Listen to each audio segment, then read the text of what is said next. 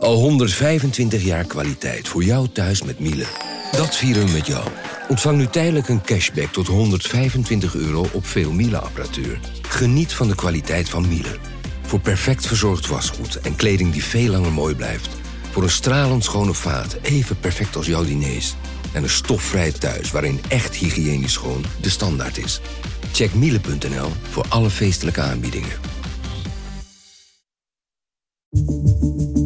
Vanaf de redactie van NRC het verhaal van vandaag. Mijn naam is Thomas Ruip.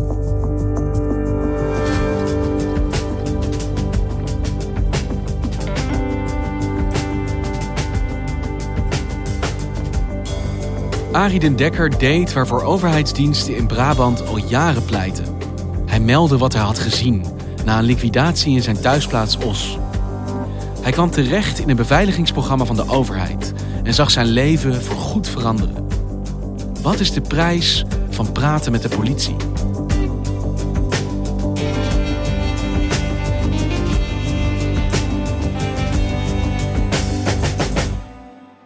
Arie den Dekker is een Ossenaar en daar typeer je misschien wel meteen mee. 54 jaar oud, woont al bijna zijn hele leven in die Brabantse stad. Iets wat onaangepaste man. Hij kan bijvoorbeeld niet lezen, hij kan bijvoorbeeld niet schrijven. Bram Enderdijk is correspondent Brabant en maakte dit verhaal samen met misdaadverslaggever Jan Meijers.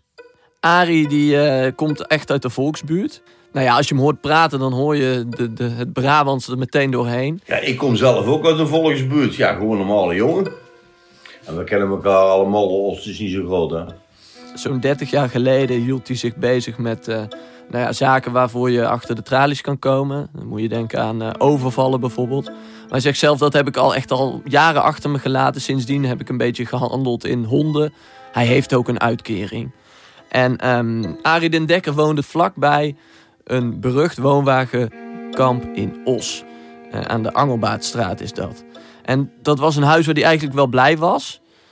En dat is een beetje raar te begrijpen als hij dan omschrijft hoe dat er dan aan toe ging. Want hij vertelt van ja, het huis was eigenlijk niet meer helemaal goed. Daar kwamen de ratten ook door de planken naar boven kruipen. Maar ik had het, ik had het er naar mijn zin, zegt hij dan. Tot de zondagnacht van 3 op 4 juni 2018.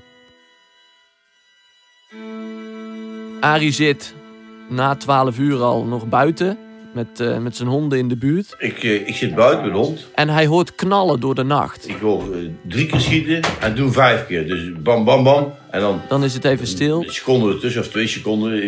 En daarna nog vijf. Dit ziet hij gebeuren. Ja. En wat hij ook ziet, hij ziet een auto langsrijden. Dat is een Audi, vertelt hij. Komt er een auto keihard langs mij gereden, langs die weg. En ik kon 20 meter van die weg af. Dus ik hoorde die auto, die hoorde ik al aankomen. En die auto die had zo'n raar geluid, zo, dat, dat klap.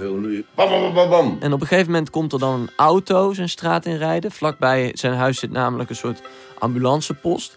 En er roept iemand van... Rij achter mij aan, rij achter mij aan. Ze hebben iemand doodgeschoten. Toen heb ik de politie gebeld. Toen heb ik tegen de politie gezegd... Luister eens, ik heb een auto weg zien rijden en ik heb acht schoten gehoord. Hij belt de politie.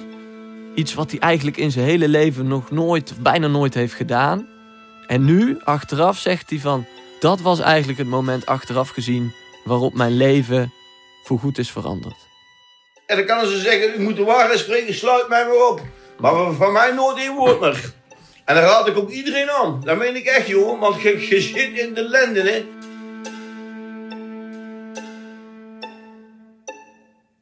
Want wat is er nou precies gebeurd die nacht dat Arie de politie belde? De nacht dat Arie de politie belt, is er een liquidatie gepleegd. Grote opschudding vannacht in Os. Bij een woonwagenkamp aan de Hoogheuvelstraat werd een man doodgeschoten. Het gaat om de 30-jarige Peter Nette. We troffen de man op straat aan, uh, langere tijd gereanimeerd. Maar de man is aan zijn verwonding overleden op straat. En dat gebeurde vlak bij een woonwagenkampje aan die Hoogheuvelstraat. En dat is een wel een bijzondere plek. Uh, dat is namelijk een plek die later terrein is van een enorme actie van politie en justitie, Operatie Alpha.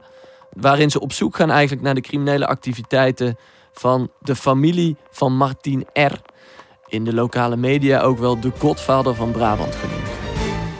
Het is een van de grootste acties tegen de drugscriminaliteit ooit. Operatie Alpha. Honderden medewerkers van politie, justitie, defensie en de Belastingdienst hebben de afgelopen periode invallen gedaan in woonwagenkampen in Brabant. Met man en macht wordt er gezocht op het woonwagenkamp in Os. Alles voor het bewijs tegen de topcrimineel Martin R. en zijn familie. Ondergrondse containers waarin zware wapens liggen verborgen. Twee M16's, acht Kalashnikovs, zes handvuurwapens. We hebben uh, drugs aangetroffen, chemicaliën, pillen. We hebben geld aangetroffen en dat is allemaal in beslag genomen. Er wordt dus iemand doodgeschoten vlak bij een woonwagenkampje. En Arie heeft die schoten gehoord omdat hij daar vlakbij woont. Hij woont er echt om de hoek. En een poosje later komen er dan twee rechercheurs bij hem thuis. Er kwam eerst een wijkagent en die vroeg of ik naar het politiebureau wil gaan. En ik zeg tegen die wijkagent, kijk eens hoe mooi weer het is. Eh, ik zeg, eh, laat, laat de politie maar naar mij toe komen. En dan vertelt hij hetzelfde verhaal, dat hij een auto heeft zien wegrijden. Hij beschrijft die auto. Hij vertelt ook aan de politie dat hij niet heeft gezien wie er in die auto zat. En wat betekent dat voor hem op dat moment om te praten met de politie in die buurt? Je moet je voorstellen dat er mensen zijn in buurten in Os die eigenlijk ja, zelden met de politie praten. Je kan het soms hebben over de omerta van Os. We hebben ook mensen gesproken die dat noemen, hè? de Osse omerta. Het woord valt daar. Dat valt daar, ja. Van we praten niet. We praten niet met de politie, ook niet met buitenstaanders eigenlijk. Wat wij zien, wat wij horen, daar zwijgen we over. Dat lijkt me wel een probleem ook voor de opsporing. Want als jij, nou ja, bijvoorbeeld een moord bij een woonwagenkamp wil oplossen en niemand in de buurt wil praten, dan sta je wel voor een enorme uitdaging.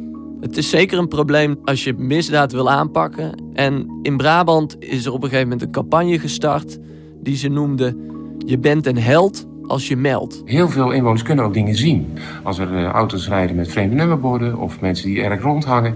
Uh, zorg dat je ook meldt. Je bent een held als je meldt en zeker geen verrader. Het is burgerplicht om te melden. En is dat dan ook de reden dat Arie gaat praten? Doorbreken van die stilte? Nee, Arie die denkt helemaal niet aan campagnes of eh, aan redenen waarom die gaat praten. Die heeft in een opwelling de telefoon gepakt en 112 gebeld. Maar Arie die praat met de politie. Het is niet alsof hij in een rechtbank opstaat. Hij wijst naar de hoge maffiabaas, zegt deze was het. Hij vertelt gewoon wat hij zag die avond. Maar ook dat is het doorbreken van een omerta. Ja, inderdaad. Een paar maanden later blaffen de honden van Ari midden in de nacht. En hoort hij het gerinkel van glas. En hij kijkt naar buiten en hij ziet een lange jongen staan met een soort van fles in zijn hand. Wat waarschijnlijk een molotov cocktail is. Want als hij die fles naar binnen gooit, dan staat zijn huis binnen de kortste keren in de brand. De vlammen die kwamen die kamer al, binnen, jongen. En, ik, en ik kwam mijn hond meenemen, snap je? En dat ging niet. Ik, ik, ik kon niet onder het bed kruipen, zeg maar, om de hondje te pakken. Arie ziet een van zijn honden, die, die hem heel erg dierbaar is, in de vlammen eigenlijk opgaan en kan zelf nog net naar buiten gaan om zichzelf in veiligheid te brengen. Er wordt dus een aanslag op zijn leven gepleegd, die hij gelukkig overleeft. En wat gebeurt er vanaf dat moment? Arie vertelt dan dat de politie ingrijpt en dat hij eerst in een hotel in Eindhoven wordt gezet. En dat hij op een gegeven moment zelfs terechtkomt in een stelsel. Het stelsel bewaken en beveiligen. Hij komt erin terecht omdat de dreiging op zijn leven blijkbaar zo aanwezig is dat er wordt gezegd van nou, laat, dit is misschien wel het beste om te doen, ja. En wat is dat voor een programma? Dat is een programma wat ja, een soort samenspel is, kun je zeggen, van verschillende overheidsdiensten. Die dan wordt aangestuurd door de officier van justitie, hoofdofficier van justitie vaak, in de regio. Nou, dat is nu dus Oost-Brabant. Um, en daar kunnen allerlei mensen onder vallen. Mensen die op een of andere manier hun leven niet zeker zijn, bijvoorbeeld. En je moet het zo zien, in Nederland kunnen getuigen hierin terechtkomen, in dit stelsel bewaken en beveiligen. Maar ze kunnen ook terechtkomen bij het team getuigenbescherming. En dat is een soort van de eredivisie van het beschermen van mensen. Dat zijn bijvoorbeeld ook de kroongetuigen die daar vaak in terechtkomen. Hè, die hem soms misschien zelfs wel een andere identiteit krijgen. Dat is een ander verhaal dan dit. Dit is de regionale variant. Dus in deze variant komt Ari terecht. En wat houdt het programma in voor Ari? Wat verandert er vanaf dat moment in zijn leven? Wat er verandert is dat hij op een gegeven moment zichzelf terugvindt op een vakantiepark in het Brabantse Valkenswaard. Nou, dan, dan brengen ze jou naar, uh, naar, naar zo'n vakantiepark. Ik heb uh, centenparks. En daar zit je zonder geld. Tegen hem wordt gezegd van ja, um, niet bellen met mensen. Dus niet vertellen waar je zit. En dat vindt hij moeilijk, want hij wil ook heel graag met familie spreken bijvoorbeeld. Je mag tegen niemand bellen, je mag met niemand praten. De hele nacht, van s'morgens tot s'avonds. Niks te doen. De televisie te kijken. Ik word net gek op die camping. Hij is eenzaam. Hij is eenzaam. En hoe lang blijft hij daar in dit park? Arie vertelt het vanwege die dreiging, hè, dat hij steeds verplaatst wordt. Dus hij blijft niet op dat park in Valkenswaard, eh, waar hij dan in zo'n caravan zit. Nee, hij gaat van de ene plek naar de andere. Ik ben begonnen in Eindhoven in een hotel. Toen ben ik naar Centenparks gebracht. Mhm. Van Centenparks ben ik naar, uh, ben ik naar Wageningen gebracht, vlak bij de universiteit. Van Wageningen ben ik naar Vught gebracht. Vakantiepark in Vught. In een hotel ben ik nog even geweest bij een vakantiepark vlak bij Den Bosch. Drie weken in zo'n, uh, hoe noemen ze nou? Bred and breakfast of iets, hoe noemen ze nou? Bed and breakfast. Toen kwamen ze me weer ophalen. Hebben ze me weer uh, ja, ergens in een polder neergedaan op, op, op, een, op een camping waar helemaal gestoord werd. Nou, toen hebben ze me opgehaald en toen hebben ze me gebracht naar uh, Overloon. Een huisje bij Overloon. Hoe lang blijft dit aan de gang? Dat duurt zo'n maand of vier, misschien vijf. Het is een beetje diffuus, omdat hij niet een hele strakke tijdlijn heeft uh, bijgehouden. Op een gegeven moment heeft Arie het gehad. En wat heeft hij precies gehad? Hij vertelt zelf van ja, ik, ik, ik, ik, ik moest gewoon met iemand praten. Ja, op een duur, ja, je, je loopt zo rond. Heb ik, het tegen een, heb ik tegen een man verteld ja, waarom ik daar zat? Dat ik onder moest duiken voor, voor die flauwekul en dat ik niet weet waar, waar, waar, waarom. En toen denk ik van, oh, dat ik er net gek van word. Hij breekt de regels van dit programma. Zonder dat hij zelf weet, nou zeggen van zijn advocaat, wat voor consequenties dat gaat hebben. Want wat zijn die consequenties dan? Wat er dan gebeurt volgens Arie is dat hij gebeld wordt door zijn contactpersoon, door de wijkagent. Arie zegt hij, uh, uh, het stelsel stopt er nu mee. Uh, en, en ze komen jou om, om half één ophalen. Ik zeg, wat moet ik dan naartoe? Ja, ik, dat moet je zelf weten. Naar eigen zeggen wordt hij op een gegeven moment terug vervoerd naar Os. En ja, wordt hij voor het kantoor van zijn advocaat neergezet. Ja, dan begint eigenlijk het verhaal van ja, wat nu? Hè? En wat hij heel graag wil, is een huis in Os. Aanvankelijk is het een probleem omdat de burgemeester zegt van ja, we willen jou eigenlijk liever niet meer in Os hebben. Op een gegeven moment uh, wordt dat dan wel weer opgegeven, dat verbod. Krijgt hij ook verschillende huizen aangeboden. Uh, maar dat zijn appartementen en hij wil een plek in Os waar hij met zijn honden kan wonen. Dat is voor hem het doel. En dat lukt niet. Mijn interesseert niet wel gewoon. Als ik met me aan de gang kan met mijn honden. Ik maak niet uit waar ze me neerdouwen. Als ik mijn honden maar heb. En wat doet hij dan vervolgens? Arie vertelt dan aan ons van ja, op dat moment knapte er een soort van iets bij mij. En ik wilde gewoon duidelijk maken van, ik, ik, ik wil dat er iets gebeurt. En dan doet hij dingen die best wel ver gaan. Hij gaat naar het gemeentehuis toe, meerdere keren. Wat hij er bijvoorbeeld doet, is uh, rotte vis neerleggen bij het gemeentehuis.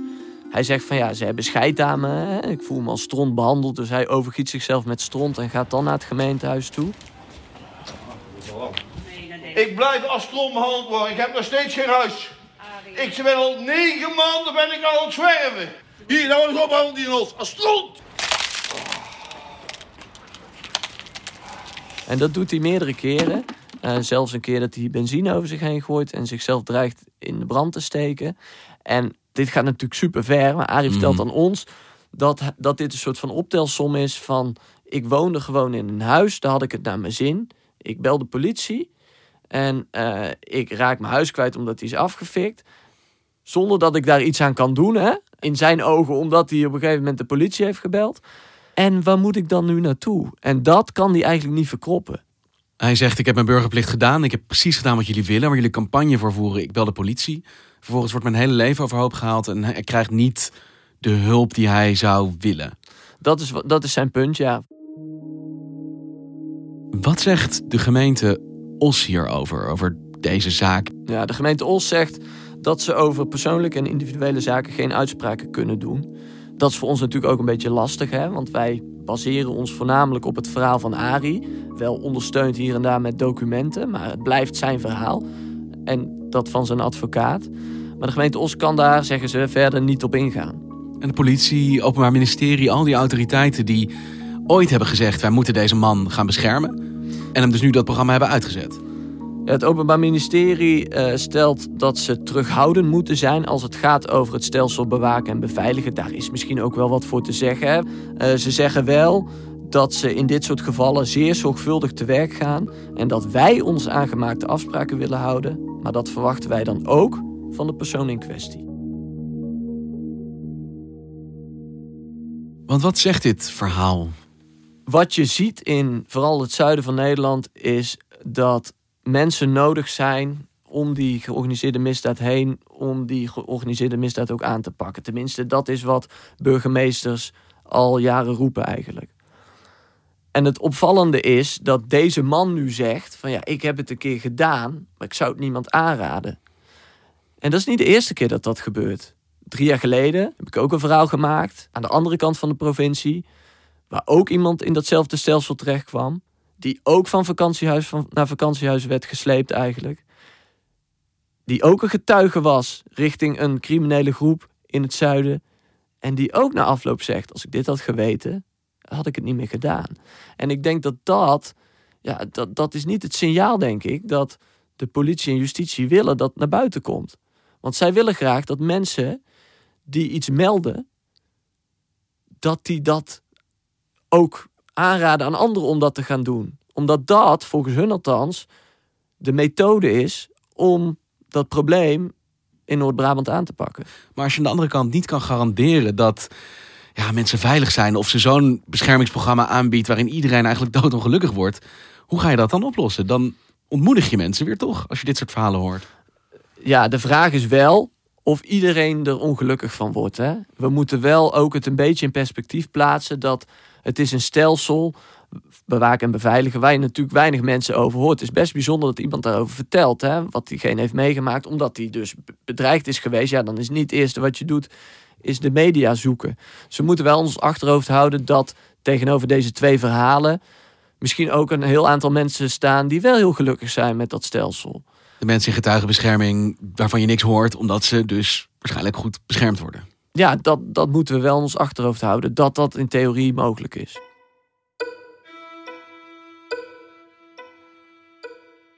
Ik kan me inleven dat het voor iemand als Arie natuurlijk een verschrikking is. Je belt de politie, je doet je burgerplicht en vervolgens wordt je hele leven overhoop gehaald. Maar tegelijkertijd, als je in zo'n beschermingsprogramma terechtkomt, dat is nou eenmaal een ontzettend ingewikkelde situatie. Wat had hij gewild dat de autoriteiten voor hem hadden gedaan, wat ze niet gedaan hebben? Ja, wat hij wilde, is en wil nog steeds, is een soort van stabiele plek waar hij ook nog een beetje zichzelf kan zijn. En vooral omdat hij zegt, ja, ik heb er niet zelf voor gekozen om in deze situatie te zitten. Ik zit hierin omdat ik heb jullie, zo ziet hij dat soms, hè, de politie geholpen. Zijn ding is om toch een plek te hebben waar hij zich thuis voelt. Hè?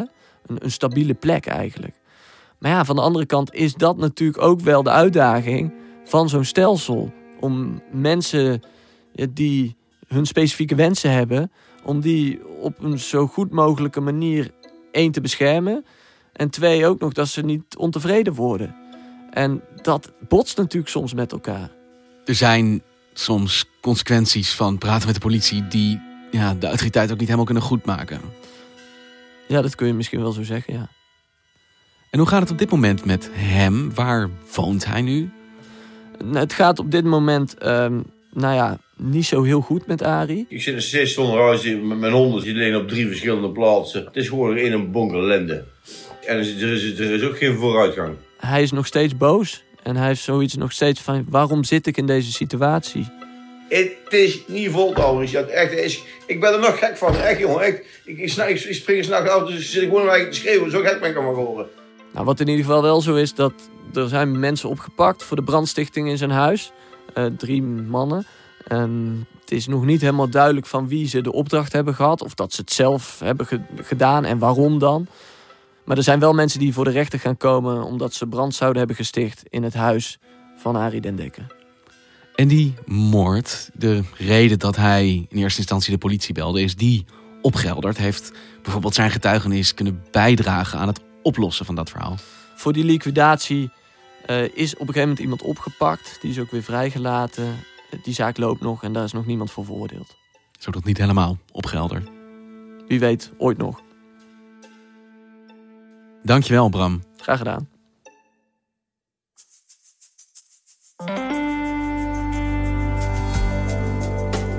Je luisterde naar vandaag, een podcast van NRC. Eén verhaal, elke dag. Dit was vandaag, morgen weer.